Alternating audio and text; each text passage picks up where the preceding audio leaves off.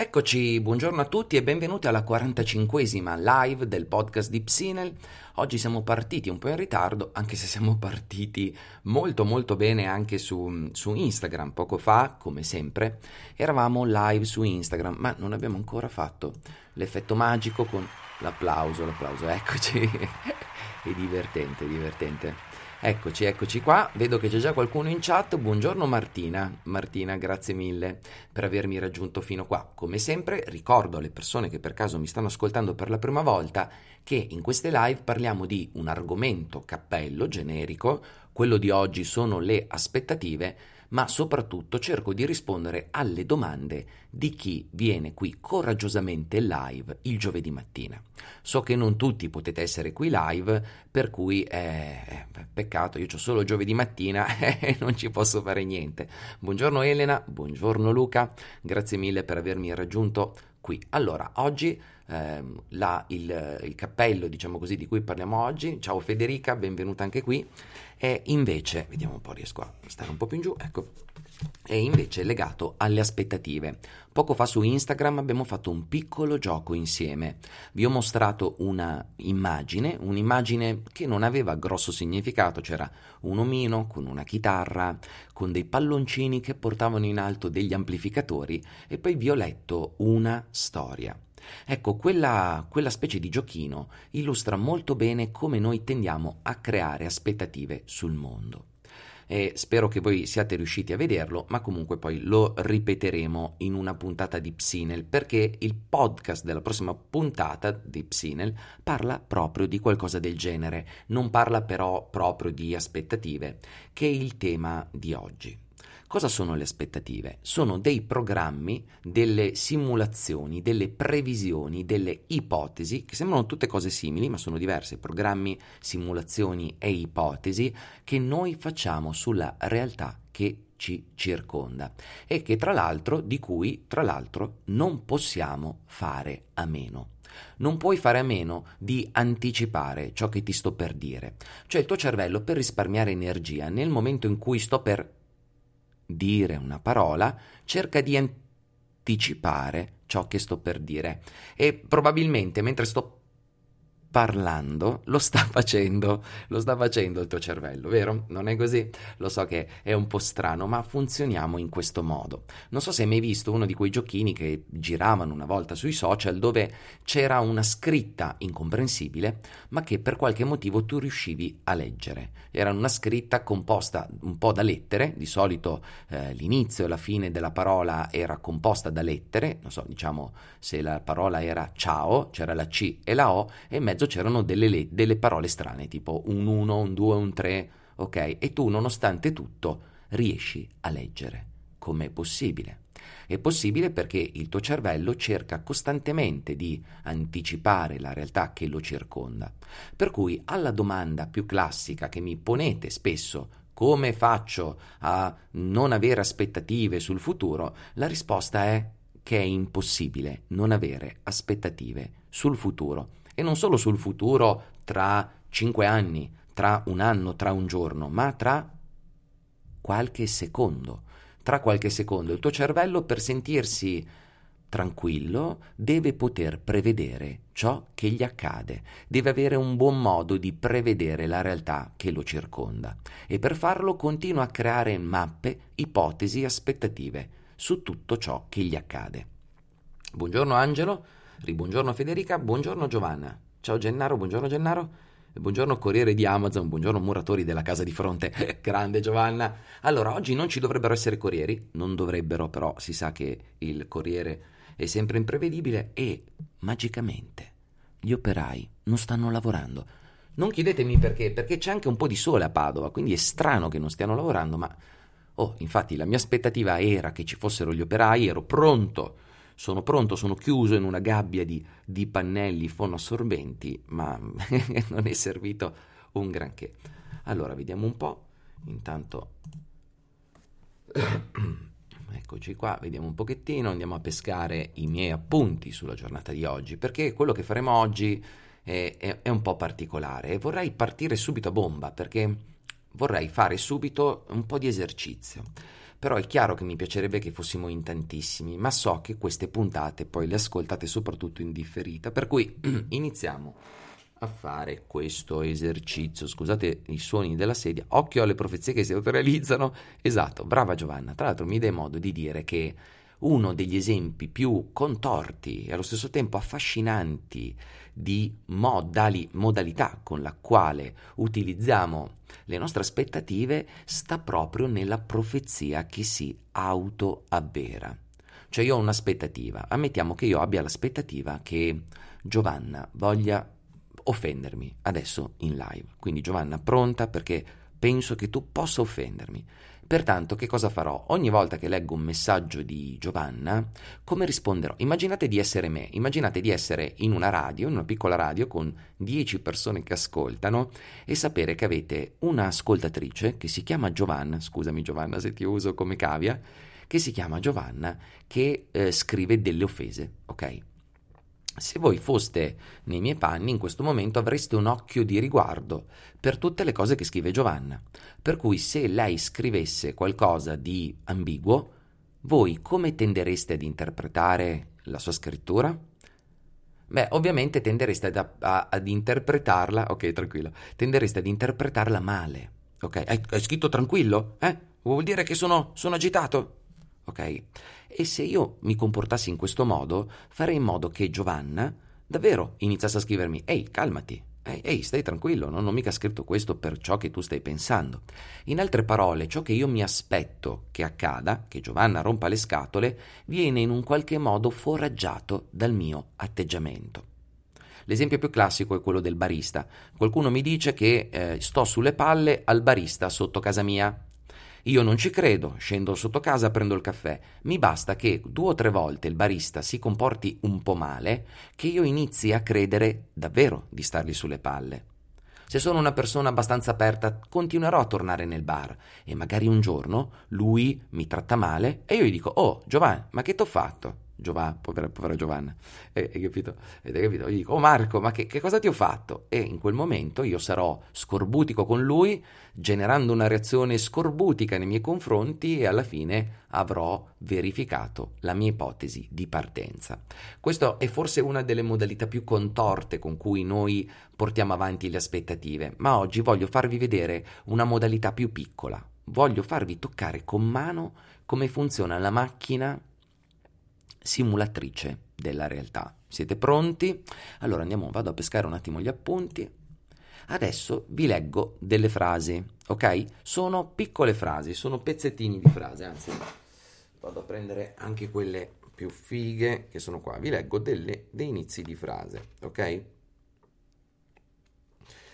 E vorrei che voi pensaste un attimo a queste frasi. Vorrei che tu lasciassi che queste frasi ti facessero venire in mente qualcosa, qualsiasi cosa, ok? Sei pronto? Sei pronta? Vediamo un po' se c'è qualcuno. Ok, perfetto. Allora, la prima frase è questa. Il mio telefono cellulare.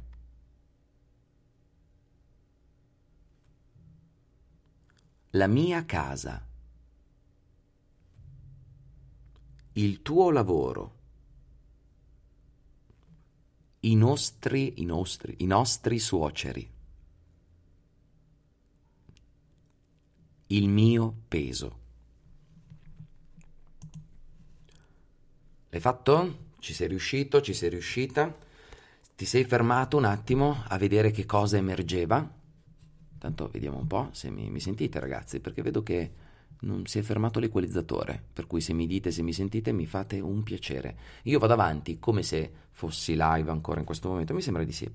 Allora, spero che voi abbiate ascoltato queste frasette e che abbiate lasciato scorrere i vostri pensieri. Se avete lasciato scorrere i vostri pensieri è molto, molto probabile che sia accaduto qualcosa del genere.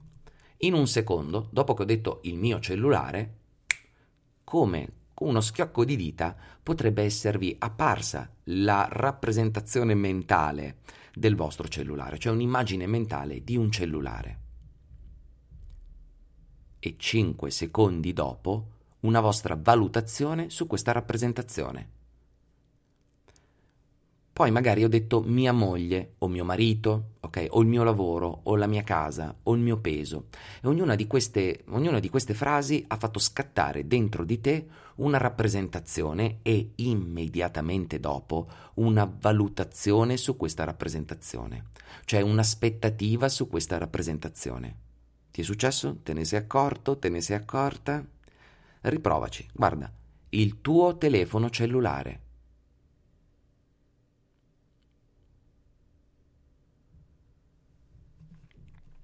Ciò che succede è che se stiamo abbastanza attenti si sente, ottimo, si sente bene, ok, forte e chiaro, grazie ragazzi.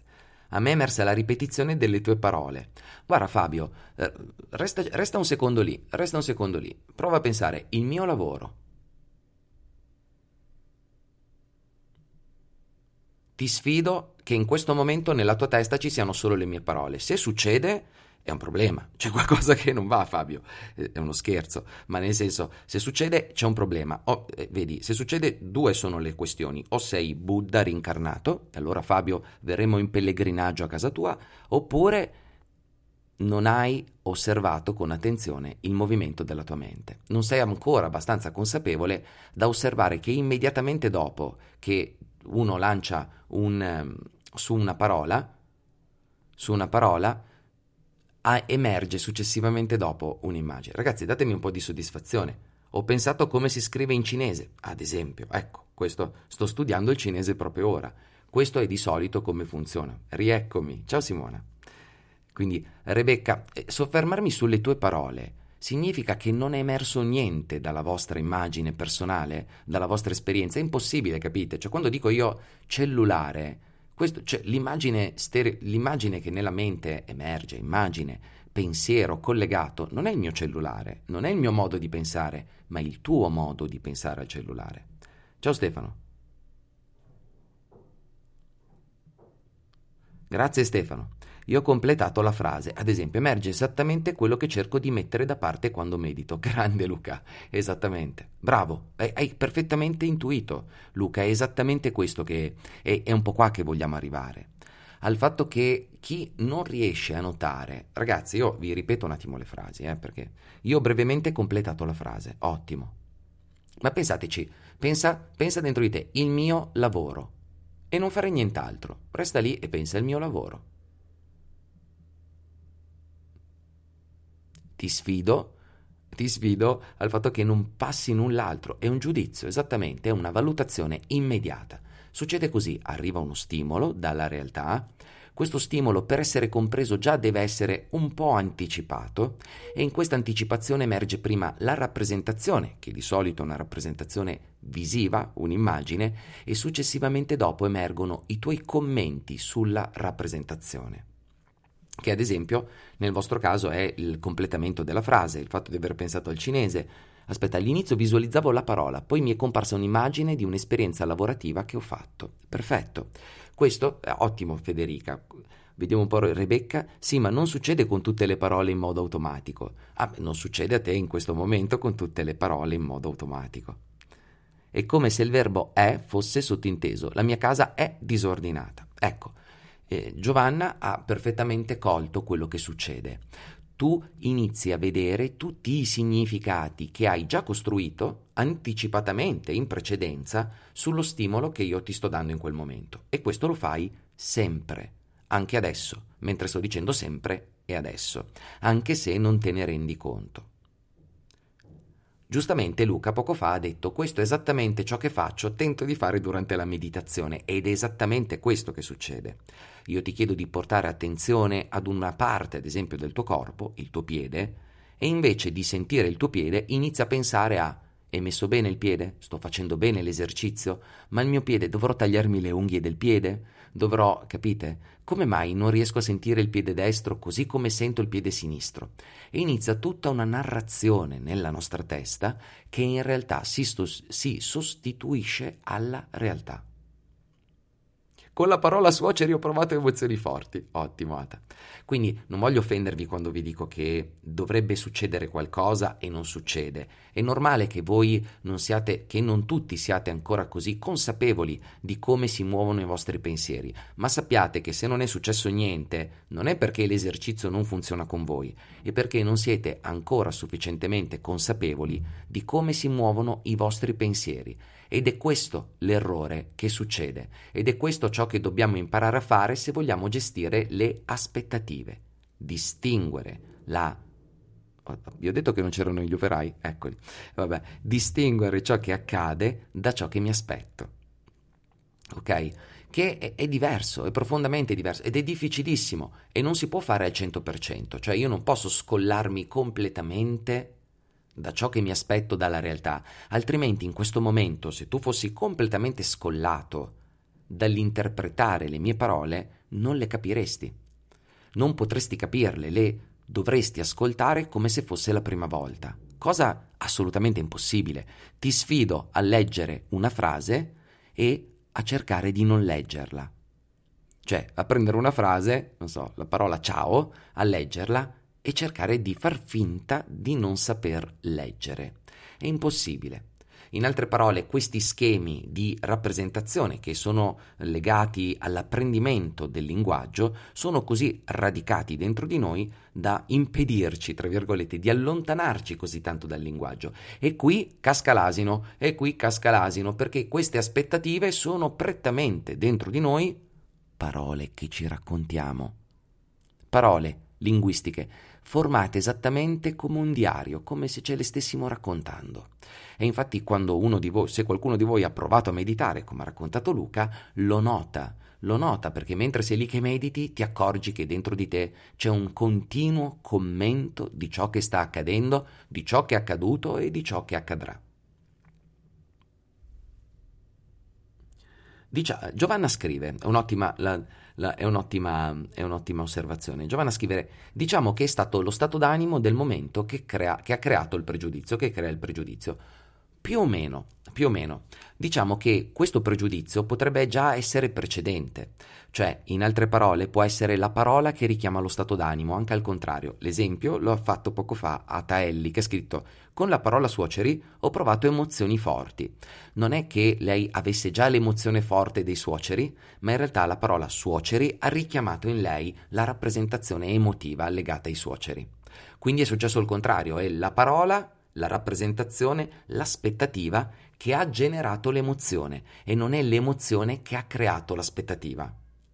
E questo è abbastanza importante. È chiaro che se io sono positivo, diciamo così per rispondere a Giovanna, se sono in uno stato buono emotivo, le mie rappresentazioni tenderanno a spostarsi verso i lati positivi, se sono in lato negativo verso i lati negativi. Cioè in altre parole, se mi sento bene e qualcuno mi offende, magari lo prendo come uno scherzo, se sto male e qualcuno mi offende, magari la prendo come una offesa. Tuttavia è proprio qui che sta l'inganno della mente, nel farci credere che quelle parole abbiano un connotato emotivo specifico, ma non lo hanno. In altre parole, dentro di noi capita continuamente di dare connotazioni positive e negative, perché il nostro cervello è un simulatore stupido. In altre parole, noi crediamo che quella voce che ci parla dentro siamo noi, ma non è così. Noi siamo molto di più di quelle parole. Vi invito ad ascoltare le puntate che si chiamano Sei più dei tuoi pensieri e Ordine e caos all'interno della mente, che sono le puntate che meglio spiegano questo punto, che è molto complicato da spiegare in due parole. Vediamo un po', Giovanna scrive. Per esempio, se mi sveglio la mattina e mi si rompe lo scaldabagno, sono di cattivo umore e mi aspetto che tutta la giornata sia negativa. Ah, ho capito in che senso intendi. Ah, no, questo è... Allora sì, questo può dare una direzione, cioè la tua negatività, o meglio, l'umore negativo legato al fatto che si è rotto lo scaldabagno, può creare delle aspettative negative sulla giornata che arriverà, ma non è tanto l'emozione a crearlo, ma è il fatto che tu avevi l'aspettativa, so che sembra assurdo, che lo scaldabagno non si rompesse. Se tu invece qualche giorno prima avessi sentito lo scricchiolio dello scaldabagno, avessi detto a te stessa, ok, devo chiamare il tipo dello scaldabagno, e lo scaldabagno si fosse rotto e tu fossi stata consapevole della precarietà dello scaldabagno, cioè avessi avuto un'aspettativa maggiormente realistica di ciò che sarebbe accaduto, ecco che il tuo umore avrebbe reagito differentemente. Questo non significa che dobbiamo farci delle aspettative realistiche, significa che dobbiamo imparare a gestire il nostro mondo interiore, sapendo che continua a creare aspettative, che alcune di queste aspettative sono utili e alcune inutili, come quelle che sta descrivendo Giovanna. Cioè che alcune aspettative sono inutili, ad esempio pensare che tutta la giornata sarà una giornata di cacca perché mi sono svegliato col piede storto è un'aspettativa completamente irrealistica e inutile. Federica scrive, vi dico i nomi ragazzi, ditemi se non volete che vi nomini perché poi nella registrazione non si vede. Ok, Federica scrive, vale anche per oggetti e canzoni che ci ricordano qualcuno o un periodo della nostra vita? Assolutamente sì. Infatti le nostre aspettative si basano su ciò che conosciamo. Cioè tu non potresti mai avere un'aspettativa se non pensassi di conoscere in parte ciò che sta accadendo. In altre parole, se io mi mettessi a parlare in una lingua senza senso, in questo modo, tra virgolette, non potresti crearti aspettative, a meno che all'interno della lingua senza senso non inserissi degli elementi con senso, tipo scaldabagno, mi sento proprio un imbecille a fare queste parole, però... Ah, mi è sfuggito Stefano. Ah, ok. Gennaro, per chiederti un parere su una determinata pratica di consapevolezza, posso chiederti qui? Certo Stefano, siamo qui apposta. Scrivimi pure e vediamo un po'. Quindi è la reazione alle aspettative il problema, non l'aspettativa in sé. Bravissima Rebecca, brava Rebecca. Quindi di per sé l'aspettativa non è prevedibile, l'aspettativa non è gestibile, emerge immediatamente. È chiaro che se ho dei problemi emotivi legati ad una determinata situazione, quello è tutto un altro problema, stiamo parlando di cose normali che ci succedono tutti i giorni, non stiamo parlando del fatto che io ho paura che il mio capo mi uccida o cose del genere, stiamo parlando di aspettative quotidiane che capitano tutti i giorni, per cui assolutamente sì Rebecca, quando il problema è come io gestisco le mie aspettative, non tanto la reazione, scusate, non tanto l'aspettativa in sé. Quindi io posso avere l'aspettativa che, non lo so, che oggi, non lo so, posso avere l'aspettativa che oggi sto pomeriggio ho 5 pazienti. Sono qualcuno è più facile, qualcuno un po' più difficile e io posso avere l'aspettativa che, invento un nome di fantasia, Maria oggi sia particolarmente facile perché con Maria va sempre bene, però a un certo punto Maria entra in studio e si mette a piangere, mi racconta che il marito l'ha lasciata, che il cane è morto e che da qualche giorno non riesce più a dormire. In altre parole, viola completamente le mie aspettative. Ora io ho due scelte, o mi metto a piangere insieme a Maria e dico porca puttana se l'avessi previsto prima, oppure semplicemente prendo l'aspettativa di passare una bella chiacchierata con Maria come al solito a parlare dei suoi dolci, sto inventando, e invece questa volta dobbiamo parlare di un tema più scottante, della sua problematica eccetera. Idem, magari è giovedì mattina, penso che vado al lavoro e troverò la solita mole di lavoro del giovedì che è un po' inferiore a tutta la settimana, arrivo e trovo il doppio del lavoro, che faccio? Brucio tutto? Picchio il capo? Mi licenzio? Oppure semplicemente avevo un'aspettativa diversa e devo modificarla in base alla realtà? Ed ecco, questa è la differenza, questo è un po' il riassunto, scusate, il riassunto di tutta la puntata di oggi. Luca, ok Luca, mi hai appena risposto, ah grande, quindi la nostra crescita personale e relazionale dipende da come impariamo a gestire differenze, assolutamente sì Luca, assolutamente sì. Giovanna scrive, ma posto che le aspettative si generano automaticamente e me ne accorgo solo dopo, quando vengono deluse, che esistevano, come lavorarci? Con la meditazione Giovanna, quindi cercando di comprendere la differenza a furia di notare le piccole differenze tra ciò che emerge e le tue aspettative, come nell'esercizio che abbiamo fatto prima, quando ti dico telefono cellulare, quando tu riesci a distinguere l'immagine rappresentazionale del cellulare, cioè un'immagine stereotipica che tutti abbiamo del cellulare o del nostro cellulare, dalle storie che ci raccontiamo successivamente, ci stiamo già lavorando. Il tuo lavoro non deve essere quello di crearti aspettative realistiche, potrebbe essere, ma deve essere quello di accorgerti quando le aspettative si antepongono alla realtà del qui ed ora. E la tecnica migliore per farlo è ancora la nostra cara meditazione. È per questo che ve la meno così tanto con la meditazione. Ragazzi, la meditazione è di ultimate inner game.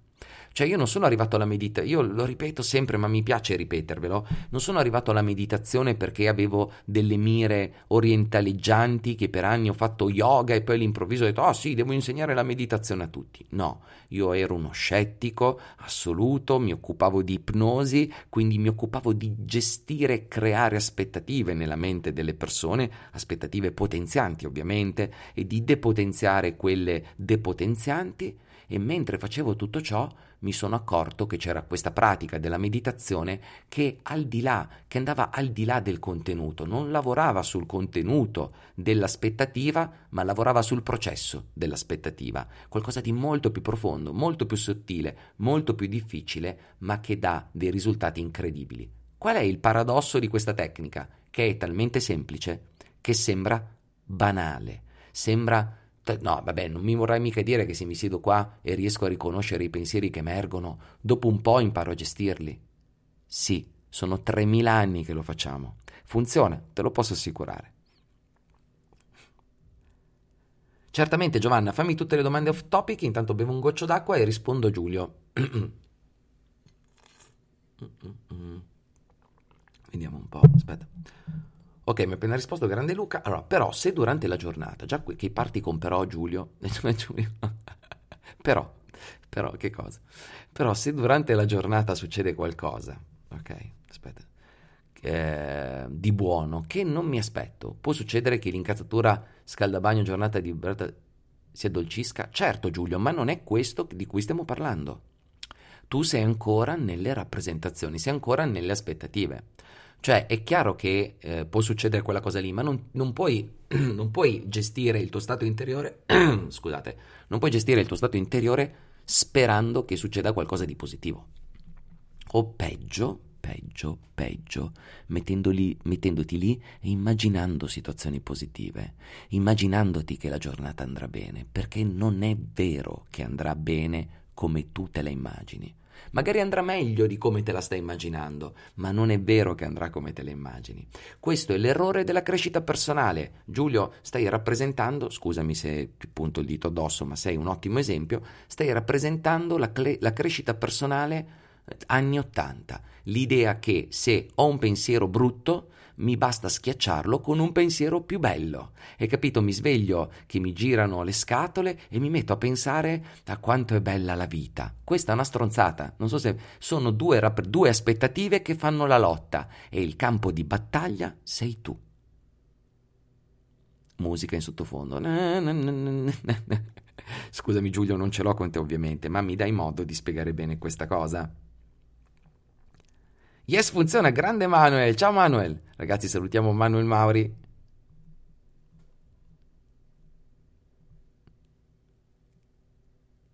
Durante le tue passeggiate, grande, mi devo preoccupare? Devo parlare ugualmente con la mia psicologa, scherzo. Grande Giulio. Allora, ciao Jenna, fra poco dovrò staccare per lavoro, ma prima di andare ti faccio la domanda della passeggiata. Cosa ne pensi dei frammenti di un insegnamento sconosciuto di Uspensky? Che aggiungo io. Allora, io ho letto 2 libri, io ho letto solo 2 libri.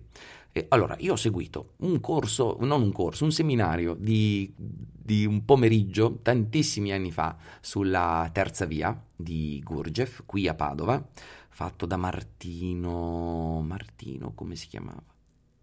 Vabbè, comunque ho seguito questo seminario molto bello, tra l'altro, e poi ho comprato, prima ho comprato, come si chiama, quello dei maestri, quello Storia di grandi uomini, qualcosa del genere. La storia di Gurdjieff l'ho letta tutta, mi è piaciuta a bestia, ovviamente, nonostante tutte le cose un po' strane dentro, e allora poi a un certo punto ho comprato il libro dell'astrolabio, Frammenti di un insegnamento sconosciuto.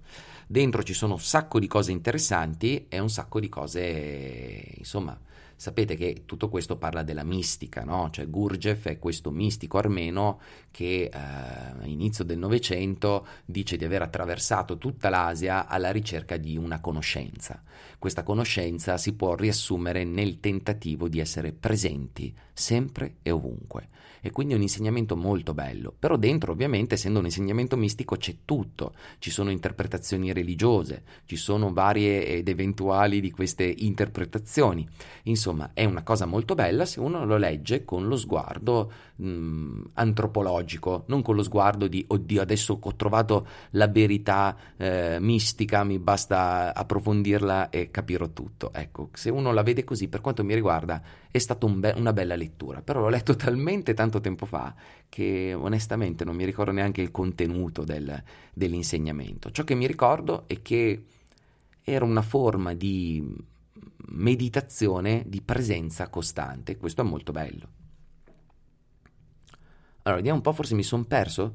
Quando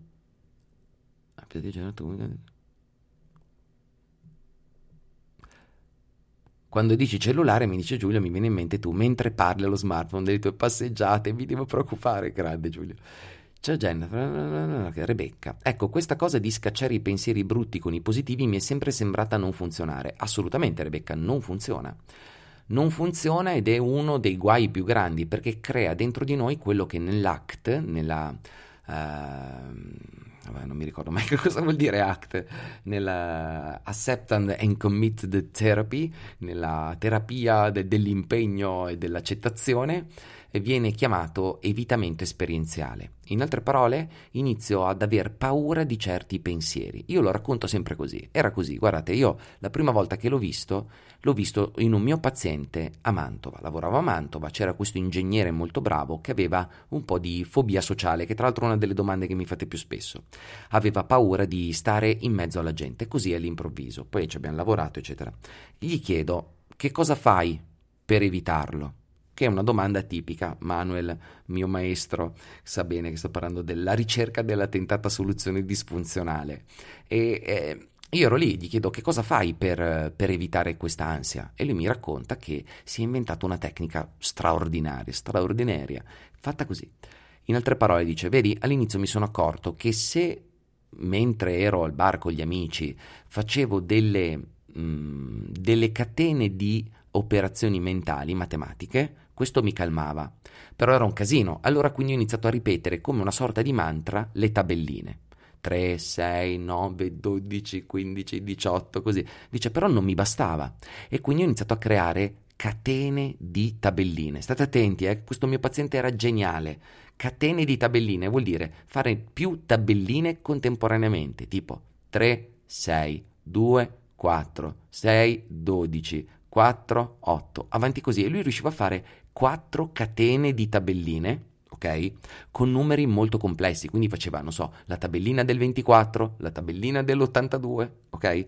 Questa era la sua tecnica per scappare via dall'ansia sociale. È vero, lo calmava. Perché ti calma? Perché ti distrae completamente dalle tue sensazioni se lo fai, ma il punto è che il tuo cervello è molto intelligente, dopo un po' di tempo automatizza quel tuo modo di fare le tabelline e ti ripresenta l'ansia, ok? E a furia di fare questo ecco, niente, quella è stata la prima volta che chiaramente mi è stato molto chiaro, molto molto molto chiaro, che cosa facciamo quando tendiamo a scappare dalle situazioni per stare meglio. Non avevo ancora capito che la soluzione era immergersi in quelle sensazioni, l'ho capito poi più avanti. Aspetta, un sacco di domande, molto bello, grazie. Quindi devo essere padrona delle mie emozioni per non reagire male alle mie aspettative non soddisfatte? Assolutamente no, Elena, assolutamente no, anche le emozioni sono aspettative. Tan tan tan tan tan, tan tan tan tan. E qua la rivelazione, ragazzi. Le emozioni sono aspettative, si fondano sulle aspettative. Le emozioni sono programmi precostituiti che si attivano in base a ciò che noi pensiamo dovrebbe accadere. Vi invito a tal proposito a guardare lo speech, adesso me lo vado a pescare così non vi dico cazzate, di una psicologa che ha distrutto anni e anni di... vediamo un po' se lo trovo, è un TED, ne ho parlato tante volte, Feldman si chiama, però adesso mi arriverà, vediamo se lo trovo, eccolo qua. Emozioni, Feldman si chiama Lisa Feldman Barrett, l'avete mai visto? Si chiama You Aren't the Mercy of Your Emotion, Your Brain Creates Them. Ok. Cioè, bella potente come affermazione. Andate a guardarvi il TED di Lisa Feldman per vedere questa cosa qui, ok? Perché è troppo complesso da spiegarvi in questo momento, ma no, assolutamente no, Elena. Quindi non devi essere padrona delle tue emozioni, devi avere la capacità di restare nel presente, in modo da trattare i tuoi contenuti mentali, comprese le emozioni, perché le emozioni, ragazzi, sono fino a un certo punto componenti viscerali, biologiche. Quando inizi a provare paura e a pensare di aver paura, questa paura è già un contenuto mentale. Tutto ciò che arriva precedentemente, il contenuto, chiamiamolo inconscio, recondito della nostra emozione, ma quando diventa un sentimento, quando si trasforma, tra virgolette, da una sensazione, possiamo dire, grezza del vostro stomaco a quando inizio a pensare cazzo ho paura, questo passaggio richiede delle aspettative, ed è per questo che durante la meditazione si riesce a gestire anche l'aspetto emotivo, perché le emozioni sono molto più aspettative di quanto crediamo siano. Lo so che è un bel casino, ma è così. Allora, Giovanna, ispirata da un tuo podcast, grazie, di qualche tempo fa sto leggendo il libro di Amy Cuddy, Il potere emotivo dei gesti. L'altro giorno ho rifatto la foto ai gatti, sappi Giovanna.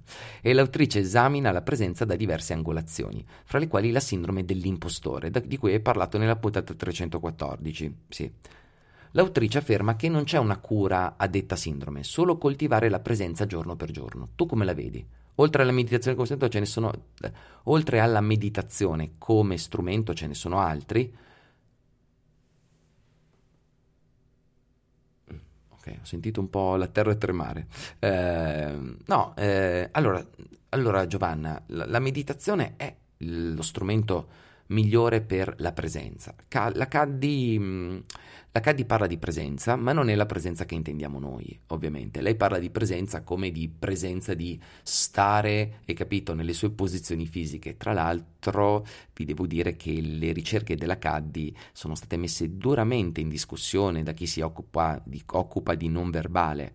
In altre parole, hanno riprovato a fare gli esercizi della Cuddy, no? Avete presente la posizione di Superman, e vedere se realmente avesse un effetto, ma non pare sia così forte come effetto. Anche se il libro è bellissimo, l'idea è bellissima, ma vediamo se... Quindi, ciò che intende la Cuddy è la strada giusta per limitare la sindrome dell'impostore. È bene essere presente a te stessa, però allo stesso tempo tale sindrome dell'impostore, tale presenza non è quella che intende lei nel libro, e infatti nel libro lei non parla di consapevolezza. Adesso così mi sembra di ricordare, l'ho letto 3-4 anni fa. Brava, incontro con uomini straordinari, sì, bellissimo. Ottimo Fabio, bella domanda. Fabio chiede: quanto sono importanti le aspettative nel processo di formazione di un ricordo? Riferendomi a prima, ho notato che è un mio automatismo cercare di ricordare ciò che sento, ripetendolo nella mente, invece di visualizzare quello che affiora nella mente alla pronuncia di una frase. Tanto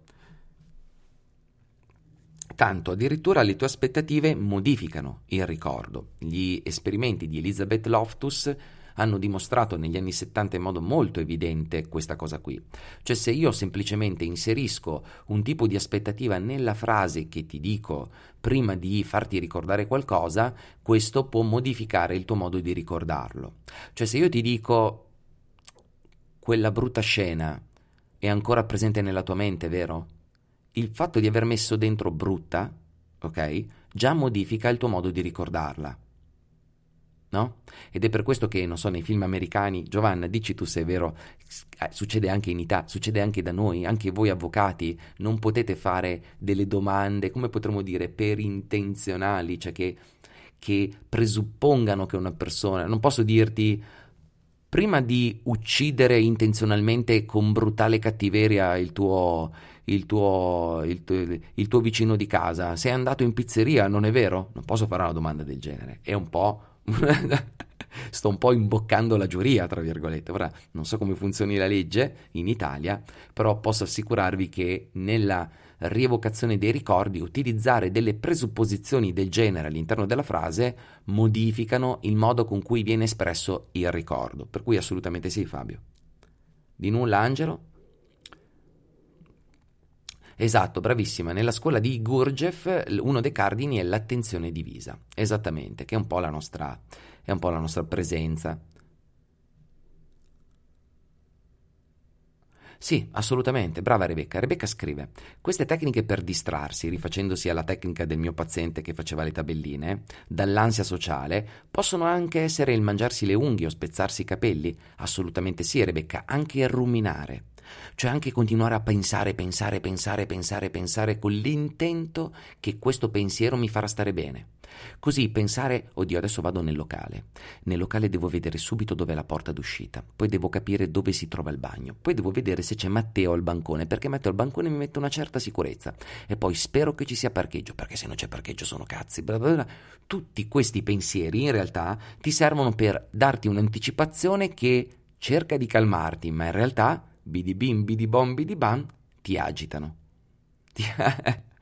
La ruminazione è una specie di meccanismo di difesa nel tentativo di risolvere dei problemi irrisolvibili, di prevedere delle realtà imprevedibili. Il mio libro parlerà più o meno di queste cose, ve lo anticipo, il mio libro parla più o meno di queste robe. Ciao Alice! Allora, Giovanna scrive ancora: grande Giovanna, che sei super protagonista. Ecco. Altra domanda off topic, un po' delicata. La mamma di una mia amica, di recente, ha subito un grave improvviso lutto. La mia amica le ha paventato l'opportunità di rivolgersi ad uno psicoterapeuta, per cui metabolizzare e superare il trauma, ma senza forzarla, ovviamente. La mia amica mi chiedeva se ci fosse qualche libro da far leggere alla mamma che potesse aiutarla in questo difficile momento. Allora, innanzitutto io direi all'amica di aspettare un po' di tempo, quindi di aspettare i classici 6 mesi di tempo, cioè per ora è normale che la mamma stia male, quindi di lasciare questi 6 mesi, in questi 6 mesi cercare di far fare alla mamma delle routine, non so, farla passeggiare, farla uscire fuori, eccetera, e di lasciare spazio anche alla persona. Questo significa che deve fare le sue messe, le sue preghiere, deve creare il suo altarino con il lutto, deve andare a trovare il marito al cimitero, eccetera, eccetera. Poi, dopo questi 6 mesi, puoi fargli leggere La trappola della felicità, oppure puoi fargli fare l'esercizio della scrittura espressiva che trovi su Psinel. Ecco, tutto questo va già bene. Il tempo, ragazzi, per il lutto è il miglior farmaco. Il tempo è l'affrontare la cosa, lasciare spazio alla cosa. E questo che succede, quando una cosa ci fa male, noi cerchiamo di nasconderla. Invece, se noi la mettiamo lì al centro, in un esercizio, come potrebbe essere penna Baker, quindi metterti lì a scrivere, oppure a fare degli esercizi di rappresentazione come quelli che trovi sulla trappola della felicità, ecco che in realtà gli consenti di trovare uno spazio e di elaborarsi con il tempo.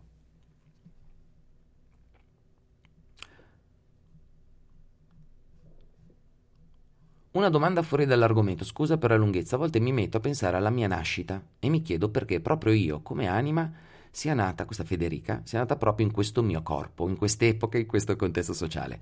Dal punto di vista biologico, ok, si sa come si nasce, ma l'anima da dove arriva? E perché ha scelto proprio questa contestualizzazione? Vedi Federica, io non continuo con la tua domanda, io mi immagino che ci sia da qualche parte un mondo di anime. Quello che ti immagini tu, Federica, si chiama mito di Er, ed è il mito di Platone. Io non so se lo sapete, se conoscete questo mito, appunto nella mitologia greca c'è l'idea appunto che ci sia, che sia esattamente così come lo immaginiamo, no? Siamo tutti come degli angioletti che si incarnano, che l'anima si incarna, e l'anima è un daemon, è un demone che ha uno scopo preciso, e questo daemon si presenta nella tua vita proprio mostrandoti le difficoltà. Ad esempio James Hillman, che ne parla tantissimo nei suoi libri, dice: io quando ero bambino tutti i maestri mi dicevano che ero una capra a scrivere, sei una bestia a scrivere, devi imparare a scrivere. Nella vita cosa faccio? Lo scrittore, cercando di dimostrare come ci fosse già un destino. Però Federica, tutta la tua frase non va bene, è sbagliata perché presuppone che l'anima esista. Proprio quello che dicevo prima. Senza farlo apposta, nella tua frase, che rileggiamo, a volte mi metto a pensare alla mia nascita e mi chiedo perché proprio io, come anima, sia nata proprio in questo mio corpo, in quest'epoca, in questo contesto sociale. Dal punto di vista biologico, ok, che è l'unica cosa che davvero possiamo verificare empiricamente, si sa come si nasce, ma l'anima dove arriva? Capisci che la tua frase, la tua domanda è profondamente sbagliata perché presuppone che esista l'anima. Non so se riesco a spiegarmi. Cioè, nell'interno della tua frase c'è tutto l'errore di cui ci stiamo occupando, delle aspettative. Cioè, tu sei così convinta dell'esistenza dell'anima che per te diventa un cruccio. Se hai capito come mi sono incarnata in questa cosa. C'è una serie sui Daemon, su Elena scrive, c'è una serie sui Daemon, His Dark Material. Non l'ho mai visto nella sua materia scura? Non l'ho mai... Che cos'è? Che cos'è, Elena? Sono curiosissimo. Non vedo l'ora di leggere il tuo libro, grazie Rebecca. Che cos'è? Cos'è la His Dark Material? Non l'ho mai sentito. Adesso vado subito a cercarlo perché... Vado subito a cercarlo. No, di nuovo Federica, non è un modo per offenderti, così come prima non volevo offendere ovviamente nessuno quando prendevo gli esempi, ma... dov'è? Però questa cosa qua dal punto di vista biologico, ok, si sa come si nasce, ma l'anima da dove arriva è proprio il fatto, il presentare l'idea che esista l'anima. Ok, cioè la tua domanda dovrebbe essere, ascolta, ho una domanda da farti, io penso che esista l'anima, da questo presupposto posso farti le domande, capisci? Cioè devi subito ammettere che la tua idea di partenza è la tua idea di partenza, è la tua ipotesi di partenza, perché se nessuno ti avesse detto che esiste un'anima, se tu non fossi infarcita di cultura cattocristiana o comunque se non avessi cose del genere, ti posso assicurare che non penseresti in termini di anima. Allora, His Dark Material sono libri e poi serie TV Sky. Ah, non ho Sky. Non ho Sky e non ho mai letto questi libri. La sua materia oscura non l'ho mai visto, non l'ho messa, porca puzzola, non potrò vederlo ragazzi, peccato. Allora, innanzitutto io vi invito a mettere mi piace e a condividere questa puntata, perché questo è un po' uno degli scopi più importanti di queste live, è proprio questo. Eccolo qua, vedi che me l'ha scritto. Philip Pullman ha scritto una saga e ne ha fatto una serie, credo che sia su Sky, ok, è fantasy. Non l'ho mai vista, sembra figo però. Domanda off, è possibile che un borderline guarisca da solo e senza farmaci o è più facile che sia stata sbagliata la diagnosi? Allora Simona, non te lo so dire se sia possibile, io credo che tutto sia possibile. Soprattutto nella psicopatologia. Borderline dipende anche a che livello del borderline, ma se ti hanno fatto la diagnosi che quello lì è guarito, che tu sei guarita, che qualcuno è guarito, ottimo. Il punto è cosa vuol dire guarito dal disturbo borderline? Vuol dire che non interpreti più così duramente le parole degli altri, non ti offendi più, non ti arrabbi più come prima. Non pensi più che gli altri quando iniziano a parlare e tu sei lì in presenza parlino male di te? Vuol dire questo, cioè è molto difficile dire guarito. Vuol dire sai regolare le tue emozioni come tutti gli altri? Vuol dire, cioè attenzione, con questo vuol dire che è anche molto difficile dire è malato, eh? Non è che sto dicendo non si guarisce, sto dicendo che è difficile dire è una malattia, perché se è una malattia, cioè se è un vero disturbo borderline, posso assicurare che tu lo sai se sei guarita oppure no, altrimenti non lo sai. Non so se riesco a spiegare, è una cosa molto molto delicata questa, perché chi vive una vita integrata è normale, ottimo, allora ci sta, certo, ci sta Simona.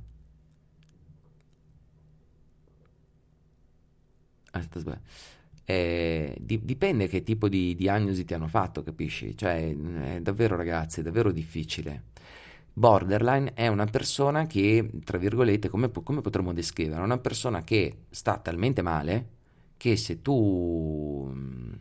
che è come scottata dal sole, così la interpreta Marsha Linehan, che tra l'altro è borderline, non è stata borderline, e quindi dice di essersi autocurata, tra virgolette. E questo è molto bello, la storia della Marsha Linehan è molto bello, la inventrice della DBT, della Dialectical Behavior Therapy, che tra l'altro invito tutti i miei colleghi ad approfondire perché è molto bella, e l'inventrice della DBT dice io conosco molto bene il disturbo borderline perché sono borderline, per cui no, io non escludo niente, Simona, io lo spero con tutto il cuore che sia stata la diagnosi sbagliata o che tu abbia imparato, tu o chi per te abbia imparato a gestire le proprie emozioni al meglio, ottimo. Ultimamente, scrive Giulio, mi sto rendendo conto con soddisfazione di come situazioni che un paio di anni fa mi avrebbero fatto scoppiare di rabbia, adesso riesco a contenerle e confinarle velocemente parlandomi con gentilezza. E di questo devo ringraziare anche la meditazione. Certo che il lavoro più grande l'ho fatto con Elena, la sua psicologa, ma volevo testimoniare che la meditazione è un bellissimo supporto. Grazie mille, Giulio. Ragazzi, siamo arrivati a 50 minuti di diretta, che è tantissimo, per cui io vi ringrazio per essere stati qua in compagnia. Mi raccomando, mettete mi piace e ci vediamo, ci sentiamo per la puntata 318, se non sbaglio, del podcast, che sarà dedicata alle aspettative nella performance. In realtà è un argomento bellissimo. Vedremo insieme davvero come si raggiungono, tra virgolette, le nostre mete e cosine del genere. Non ho ancora un buon modo per dire. Scusami, Gennaro, sono dovuto uscire dalle live. Nel frattempo hai risposto alla mia domanda sul respiro circolare. No, non l'ho vista la tua domanda sul respiro circolare, ma adesso devo andare, mi dispiace. Riproponimela, Stefano, la tua domanda nelle prossime passeggiate o nella prossima live. Buona giornata a tutti, ragazzi.